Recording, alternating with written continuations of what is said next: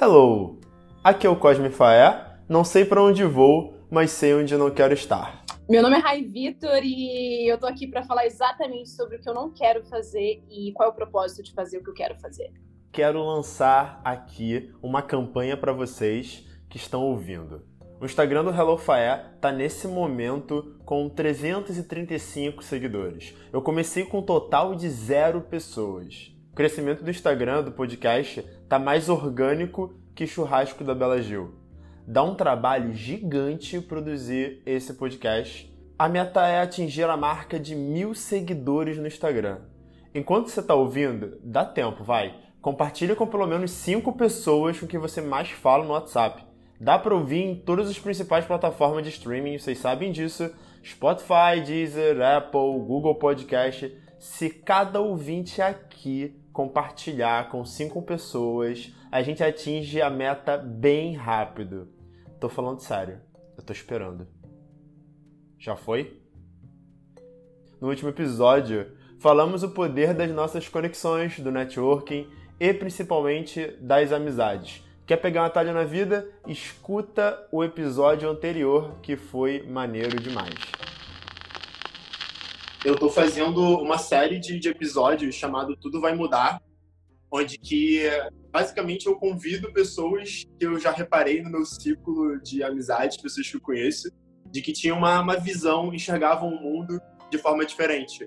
Então, eu já reparei que você tomou a decisão de alguns anos atrás e que você enxergava como é que deveria ser a sua vida para você não esperar chegar aos 70 anos de idade pensando em que experiências novas você poderia colecionar. E eu acredito muito é, não no estilo de vida totalmente nômade, porque não é para todo mundo, mas por um estilo de vida flexível, onde que a gente consiga ter é, as responsabilidades suficientes para a gente conseguir viver uma vida confortável e boa, mas a gente não abrir mão, né? Não abrir mão de um futuro com muitas mágoas e dúvidas e rotas que a gente queria ter pego, mas não pegou por N motivos. As decisões que eu vou tomar daqui em diante, elas fazem sentido pra gente, ou de períodos sabáticos, que eu vejo você tem uma grande responsabilidade, muita coisa na sua vida. Cara, eu tô trabalhando no Netflix, que a galera às vezes chega até os 40 anos a fim de fazer isso. E você é muito nova e passou por essas experiências profissionais e mesmo assim teve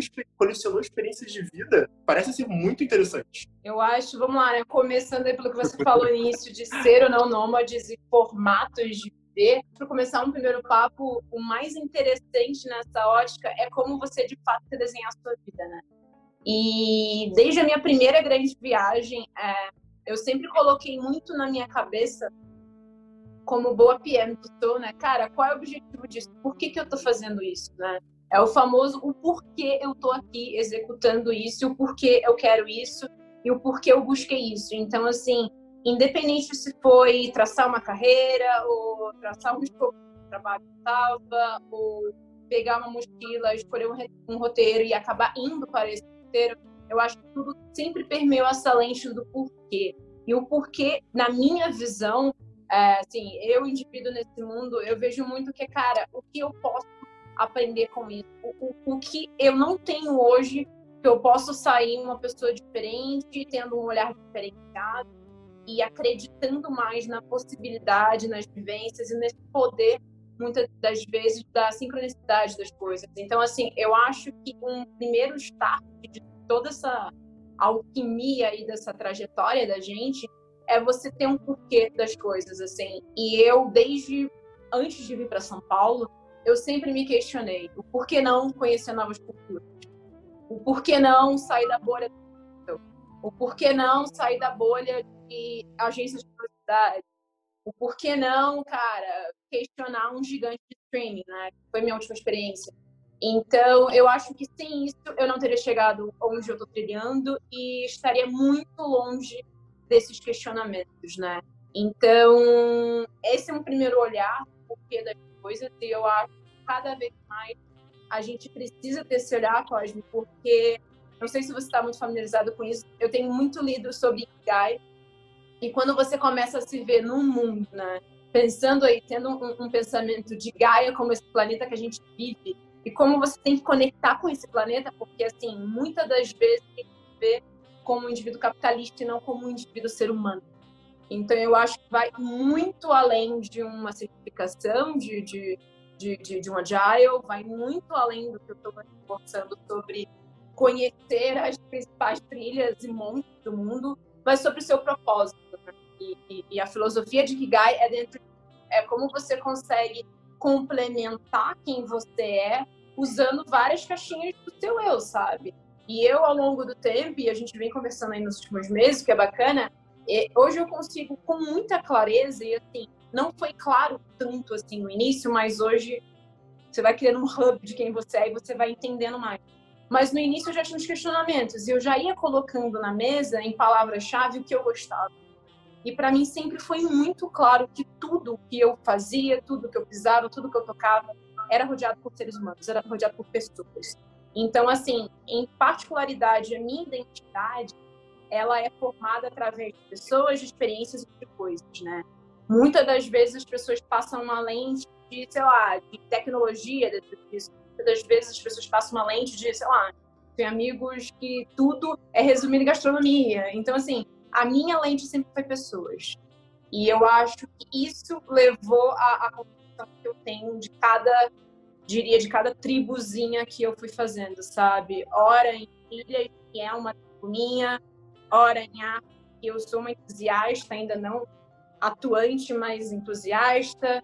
Em street, que é também um campo de interesse muito grande. Tecnologia, que é o campo que é tanto eu sou entusiasta barra profissional, então eu estar tá inserida como PM no mercado resulta muito dessa curiosidade, tá em pessoas diferentes. E agora, no momento pandemia, muito mais aguçada a caixinha de autoconhecimento, que muitas das vezes ela está presente nos outros, mas às vezes eu busco um momento somente de autoconhecimento, sabe? Caraca, é muito, é muito legal ouvir isso. É muito do, do propósito que, que eu tenho agora, pelo menos para evolução como pessoa e como profissional, é, sair um pouco dessa caixa de eu estou bitolado estudando apenas sobre tecnologia, sabe? Eu estou bitolado estudando só sobre design ou só sobre programação. E eu percebi ao longo desse tempo, que nem você, que quanto mais eu colecionava habilidades, experiências que aparentemente não tem conexão alguma, por exemplo, uma pós-graduação na minha área, é, eu me enriqueço tanto como pessoa e eu consigo alcançar as minhas metas tão mais rápido e eu, eu me sinto parte de mim mesmo. E eu percebo muita gente sendo 8 ou 80. Ou você fica, não sei como eu posso me expressar bem isso, parece que existe um desequilíbrio, ou sou de autoconhecimento, ou eu foco muito workaholic fico trabalhando 14 horas por dia. Meus, muitos amigos meus, eu fico olhando às vezes o LinkedIn e fico, caraca, gente, eu sei que é para falar disso, mas tem tanta coisa que dá para conectar a gente está falando, conectar os pontos. Eu fico, cara, será que o mercado, ou muita gente tá indo para a direção errada? Olha, eu tenho, sou um pouco suspeita para falar disso, porque eu venho de um momento além de autoconhecimento, Cosme, eu venho num momento de pandemia, onde parte do meu plano de mini sabate babou por conta de uma pandemia e eu estou me colocando como ser humano e profissional nesse momento. Então, assim, eu tenho tido discussões profissionais e discussões pessoais com uma gama infinita de pessoas, com essa minha ideia de abrir agenda para one-on-ones descontraídos e a grande verdade que eu tenho chegado cada vez mais, estou até pensando em fazer um artigo sobre isso, Cosme, é que, cara, a minha visão, e eu tenho lido sobre isso também, é que hoje eu acho que o profissional ele precisa ser por uma demanda do mundo, da lógica das coisas, cada vez mais híbrido, há críticas, mas também cada vez mais generalista. E por que dessa minha opinião? Eu estava tendo um bate-papo muito interessante, bem formal com um amigo meu, que também foi Netflix por um tempo, e a gente falou assim, gente, é muito louco você tá num processo seletivo, você tá num boteco falando com 10 mil designers, sendo que o mundo de amanhã não terão exatamente esses skills técnicos. Você fala com um dev, essa linguagem de 5 anos vai desaparecer? Você fala, enfim, eu mesma, o Agile de hoje não vai ser o Agile daqui cinco anos, ele não era o que era cinco anos, que mal falava a palavra produto, era tudo projeto. Muito, entre muitas aspas, mas ainda tendo uma convicção na minha fala, mas eu acho muito platônico e quase errôneo eu afirmar que, nossa, eu tenho vários skills e essa é minha lista, esse é meu LinkedIn, esse é meu, seja lá o que for, porque daqui cinco anos com todo respeito à palavra. E eu digo isso porque em pesquisa, vemos várias pesquisas, a o maior índice de demissões, insatisfações e burnout, e psicoses e noias vem dos soft skills, que é a insegurança, que é a sobrecarga, que é a insatisfação. que é a não felicidade, isso não tem nada a ver com a linguagem que você programa ou a metodologia que você usa. Você falou sobre a gente tem que, tem que focar na profissão para o mundo. Eu penso muito naquela frase que a galera costumava dizer pra gente: filho é criado para o mundo. Profissional as habilidades que a gente tem é para o mundo. É, não é para uma empresa específica, não é para. Você está treinando isso para o mundo. Você é do mundo, sua profissão é do mundo e ela vai mudar, o mundo vai mudar. Não, total, te complementando. E além do vai dar, né? Tem que mudar. As maiores empresas que nós conhecemos só estão ainda publicamente vivas e abrindo aí o capital para o mercado porque mudaram. E eu digo um exemplo, puxando sardinha por onde eu passei, o que era Netflix há 5, 10 anos atrás. O que eram os maiores players há 5, 10 anos atrás. O que era o Google há 10 anos atrás. É sobre uma necessidade. E é quase uma contradição você fechar e cercar em artifícios técnicos, porque cada vez mais por essa minha busca eu percebo que não é ele que vai ditar a sua felicidade, não é ele que vai ditar o caminho que você quer seguir e não é ele que vai te segurar nos lugares que você está. Ele é embasado de coisas que não estão ali na certificação, na sua graduação, nos seus milhares de dinheiros ou dólares gastos em formações. Porque às vezes eu pondero, e há muito uma discussão aberta sobre ah, você anda investindo, como você anda gastando, como você anda comprando, como você anda consumindo. E em muitas discussões que eu tenho cósmicos, meus amigos desde o boteco, cara, como você investe? A gente inclusive já falou sobre isso. Ah, tem um mix na minha carteira, né? Aplico assim ali, Y daquela forma, pá, e eu tenho uma grana para viajar. Quando eu falo para meus pais de uma geração de hoje, 65 anos, tem uma grana para viajar, é visto como uma não é um investimento, é uma perda dele, porque a cabeça era moldada por uma cabeça conservadora onde a reserva é uma segurança para algo que está por vir. Então é mais rico e mais seguro que você não viaje mas você tem ali, enfim, né, as suas necessidades básicas na velha pirâmide de Maslow, mas não necessariamente é hoje como eu penso. Não estou falando que estou tirando arroz e feijão da conta, mas estou falando que tem o arroz, o feijão e também tem a viagem para a Amazônia como eu visualizo isso que é a diferença. Entrando em, em montantes, mas se vale um real a viagem da Amazônia, por que não fazê-la se eu tenho eu posso, eu tenho saúde para isso agora e mais? E eu consigo ter uma flexibilização no trabalho que eu tô para fazer isso. Então eu acho que essa conversa vai muito para esse viés, saca? Tipo, por estarmos no mundo mais nômade, por estarmos no mundo mais digital, sabe? É o que eu penso. Eu tomei decisões muito boas também nos últimos anos. Eu poderia ter tomado outras, inclusive, para potencializar essa, essa vida que a gente está vivendo hoje, você chegou a ter uma visão de, colecionar experiências e conseguia fazer esse malabarismo ao mesmo tempo, de tocar a sua carreira ao mesmo tempo você ter experiências muito iradas. E é algo que eu estou tentando zelar muito na minha vida a partir de agora. Eu já tinha um pouco essa mentalidade. Pelo que eu estou percebendo, a partir desse momento que a gente está agora, dessa pandemia, sobre a cultura do trabalho, ela que a gente falava sobre o futuro do trabalho, tem diversos artigos sobre isso. Cara, o futuro do trabalho ele foi antecipado uma velocidade para o presente bizarra. E a galera, que, as empresas que não enxergaram isso estão mudando drasticamente. E as pessoas que estão trabalhando nessas empresas agora, elas já sabem o que elas não querem, mas elas não disseram ainda para seus líderes e os seus chefes. A minha percepção é de quando as coisas esfriarem um pouco, e a demanda de oportunidade vai ser tão significativa, pelo menos no setor de tecnologia da informação, mas a gente sabe que outros setores estão mudando, as pessoas já sabem que rotas seguir, sabem o que, que elas não querem. Elas não querem enfrentar duas horas de trânsito para chegar no trabalho, como a maioria das pessoas sofre. Isso aqui, enfim, a gente está falando dentro daquela caixinha de privilégio em setores e perfis de pessoas, né? a gente sabe bem disso. Mas eu percebo, pelo menos eu particularmente, eu já sei o que eu não quero daqui para frente. Eu não quero algumas coisas no mercado, pelo visto, pelo que eu ando conversando com muitos amigos meus que eram muito mais tradicionais sobre essas questões eles estão meio que com esse pensamento, cara, por que que eu preciso fazer as mesmas coisas de novo, sendo que, cara, eu queria viver com a minha família num lugar um pouco mais distante do centro, mas eu não podia, porque eu tinha que estar todo dia no escritório. Eu quero criar melhor meu filho. Ou, por exemplo, a gente, cara, a gente quer alugar um bangalô no interior de, da Bahia, por exemplo, com uma internet tirada. E agora eu acho que a gente tem essas rotas. O mercado vai ficar agitado vai ficar bem agitado. Que venha, de verdade, Cord, que venha o turnover, que venha os layoffs, que venha isso. Porque é, eu acho que cada vez mais as pessoas têm que, de uma vez por todas, entender o porquê elas estão lugares. complementando ao, ponto, ao ponto, uh, o segundo ponto de, de, experiências híbridas e o quão generalista você pode ser, é, você vai tendo um montante ali de personas, de vivências e de coisas e talvez se você ficasse numa mesma empresa, no mesmo país, ou numa mesma cidade, cinco anos, você não teria. Então, é, há, há essa brecha de discussão, né, de ah, como o nosso mercado, as pessoas é, ficam pouco nas experiências e como elas mudam, mas ao mesmo tempo eu acho que isso é muito um reflexo do próprio mercado. Não faz sentido manter as mesmas pessoas por tanto tempo se elas não estão motivadas ou o valor que elas estão é, entregando já não faz tanto sentido. Então, de novo, tudo cai numa cabeça de liquidez, né? De versatilidade, de testar e ver o que funciona, né?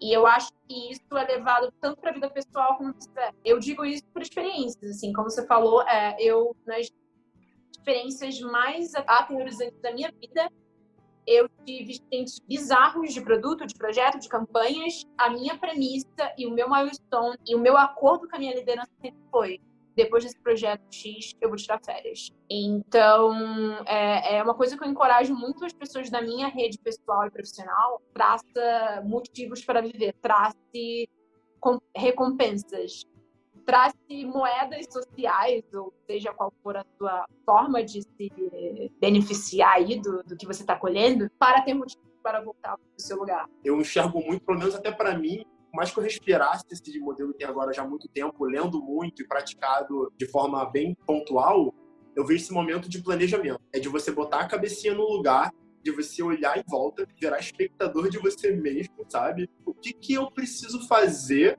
não é nem o que, que eu quero, é o que, que eu preciso fazer para eu conseguir me adaptar a tudo que vem pela frente. Você não precisa tomar decisão nenhuma agora, tá? Enfim, depende do, da, como é que tá a vida de cada um agora, mas acho que as pessoas podem esperar um pouco, sentar, respirar o máximo possível. Eu acho que isso é um momento de respiração é, e ver o que, eu posso planejar na minha vida ou só organizar para quando as coisas voltarem uma curva um pouco mais saudável e natural, eu conseguir, cara, alavancar com tudo e surfar alguma onda que ninguém sabe qual é ainda, porque tá tudo muito incerto. E é o que eu tô fazendo agora. Esses dias eu fiz aquele desafio das 100 coisas. Eu vou até fazer um post sobre isso no Instagram. O desafio, a galera nômade já há muito tempo posta vários artigos sobre. É você, se você vivesse pelo menos por um ano com 100 coisas na sua vida, quais 100 coisas que você levaria? Esse autor, Dave, ele tem até um TED e tal, ele fala bastante sobre isso. Tem um número, não um número mágico, ele tirou esse 100 da cartola, mas a proposta é você praticar a filosofia de que as coisas chegam num momento que elas não pertencem a você, né? Você acaba pertencendo a elas que é uma das, é, uma das frases do, minim, do minimalismo. Essa energia acaba ficando desproporcional quando você tem muita coisa. E eu peguei todas as minhas peças de roupa, todas elas, joguei tudo na sala. Eu tenho até vídeos que gravei sobre isso. Joguei tudo no chão. Parece uma coisa pequena, mas eu tô colocando na minha cabeça que eu preciso ter o mínimo possível, porque quando eu quiser fazer algum movimento na minha vida daqui para frente, seja o mais prático, o mais natural possível. Daí a gente começa a falar sobre essencialismo, onde quando a gente for tomar uma ação, a gente vai tomar só ação, porque tudo em volta já está minimamente pensado e você tem o menor atrito possível para você quebrar a barreira. Porque a gente sabe, cara, qualquer mudança de estilo de vida, de hábito, tudo desculpa, brother. Tudo desculpa. E eu tô eliminando tudo que eu posso, Rai. Mas eu vi que, cara, é, eu consigo agora tomar decisões um pouco mais rápidas. Achei o máximo. Eu te desafio a subir a regrinha. Eu tô num nível onde eu tô fazendo isso com as pessoas. Já entendi já. Então a gente encerra aqui. Não, eu faço essa provocação porque a gente tem muito uma ligação do minimalismo, é uma ligação direta a coisas materiais. Porque uhum. o minimalismo, eu não sabia desse método, inclusive eu vou até contar quantas peças de roupa eu tenho no, no, nos intervalos. E, e, e, eu paro e penso, porque o meu primeiro pontapé, ele foi esse. Foi a minha, um pouco antes da minha mudança para São Paulo, eu já morava num quarto-sala com a minha irmã, onde eu já não podia ter muitas coisas. Então, a cada peça que entrava, e de novo, um olhar material e capitalista, a cada peça que entrava no meu armário saíam duas. Essa fórmula eu tirei não sei de onde. Eu não sei se existe, mas eu, mas eu tinha. Eu acho que tem de um para um. A minha era de um para dois. Saiu. É, é, é, não, perdão, entrou um, saiu dois. E, e eu comecei a fazer o exercício com coisas, né? de novo, um olhar material dentro do, do, da, de uma lógica de consumo, né? Indo até contra a lógica de consumo capitalista. Mas aí eu comecei a fazer com viagem. Eu comecei a estabelecer um milestone também da minha cabeça que a partir de hoje, não sei exatamente o ano, mas eu acho que foi quando eu vim para São Paulo também por essa questão de ter menos coisas, que eu falei, a minha meta é você nunca mais vai despachar mal. Ousado. E aí eu fiz uma viagem de 27 dias com 50 litros. Caraca, parabéns. Não, não, vamos fazer um PS. Não era um lugar de clima norte. Porque uhum. senão eu teria que ter, no mínimo, casacos que já seriam de 50 litros. Mas o meu ponto aqui é para provocar a versatilidade de você ter o essencial dentro de uma mochila. Tô falando assim, sabe? É sobre você se provocar a fazer exercícios de minimalismo. Não serei hipócrita novamente, não é, é, é, vou omitir a pauta de privilégios que temos sobre N questões. É, não cabe aqui ao, ao, ao podcast, mas o ponto essencial é: eu preciso disso, eu preciso daquilo. E eu comecei a pensar, por que, eu tenho que perder tempo em despachar, catar, levar, ararara, e pego o carrinho para carregar? Eu preciso ter tudo nas minhas costas. E, e, começou com uma meta idiota e eu comecei a aumentar essa, sabe? Agora eu já tô numa meta de seres humanos que energias de que pessoas eu quero ter por perto. Então, para quem tá ouvindo agora o podcast e não tá vendo esse vídeo, a Rai ela tá com um casaco irado vermelho de uma casa de papel e nem adianta procurar aqui no Brasil e não tem. Só ex-funcionário e funcionário do Netflix tem, tá? Eu acho que esse vai ser o seu primeiro item na sua lista aí de 100 peças que você Não, além de, disso, né? A gente tava até falando nos bastidores do, do papo Nessa quarentena eu tenho em média, sei lá, três a cinco peças de cima e três a quatro, cinco peças de baixo. Ou seja, no quase inverno estou falando de casaco e calça. Né? E obviamente peças íntimas, não é mesmo? Então, tipo, eu alterno exatamente esse mesmo combo, fazendo uma análise combinatória tosca de o que é melhor para qual situação. E eu não saio disso. Eu me mudei no meio de uma pandemia, onde eu não abri nenhuma mala nenhuma porta do armário para pegar nada ali. Muito bom, cara. É, o que você falou é algo que eu defendo muito também, sabe? É de que a gente precisa praticar o minimalismo, mas na sua essência. Da gente praticar de maneira pontual, às vezes um pequeno ato, como você disse, sobre se entrou uma peça que saiam duas. Eu chamo essa troca de alquimia do minimalismo, que a gente pode usar para tudo onde que você se tem uma energia entrando, você tem que fazer essa alquimia de troca de energia, que saia uma coisa ou duas coisas, mas elas não podem ocupar mais gasto energético que já ocupa na sua vida. Você viveu até agora com as coisas que você tem, brother a Rai sabe que ela não quer daqui para frente, depois disso tudo que aconteceu nos últimos meses com você? É, essa linha de corte? Eu tô muito mais criteriosa, não estou falando que eu não era, tá? Eu acho que antes minhas camadas seletivas, elas abrangiam outras coisas. E eu acho que mais um ponto que eu não quero ser, e de forma bastante macra, vai, eu não quero, diríamos aí de forma biológica, sofrer um processo de osmose, de simbiose o indivíduo profissional que eu sou. Eu acho que cada vez mais a gente precisa separar até onde vai o cosme, pessoa física, até onde vai o cosme profissional. Não digo que um não vai ajudar o outro. Eu acredito muito nos ensinamentos pessoais indo para o profissional e vice-versa, mas o que eu digo com essa fala é: eu quero ter clareza em que momento eu fecho o laptop e eu não terei pesadelo. Porque a grande crítica desse nosso momento pandêmico é a gente ter essa de novo, eu amo a palavra clareza, mas ter essa clareza na mesa. Em que momento você desligou uma chave para ligar outra? Porque hoje eu não quero ser a pessoa com 10 chaves ligadas. E o mundo exige que sejamos pessoas com 10 mil chaves ligadas, somos pessoas com 10 mil abas abertas no computador, somos pessoas com 10 chats não lidos no WhatsApp. É, eu acho que tudo isso se resume na questão do minimalismo em vários níveis, novamente, não cabe a discussão qual é o nível de minimal você quer ser, mas, de novo, uma provocação de onde eu não quero estar. Não quero virar noite, não quero comer pizza, não quero ter que dar carteirada por estar numa empresa X e por isso eu tenho argumentos. Não quero, enfim, não quero escutar de uma pessoa, nossa, como você está bem? Eu estou bem porque foi uma jornada de muitos anos para estar bem.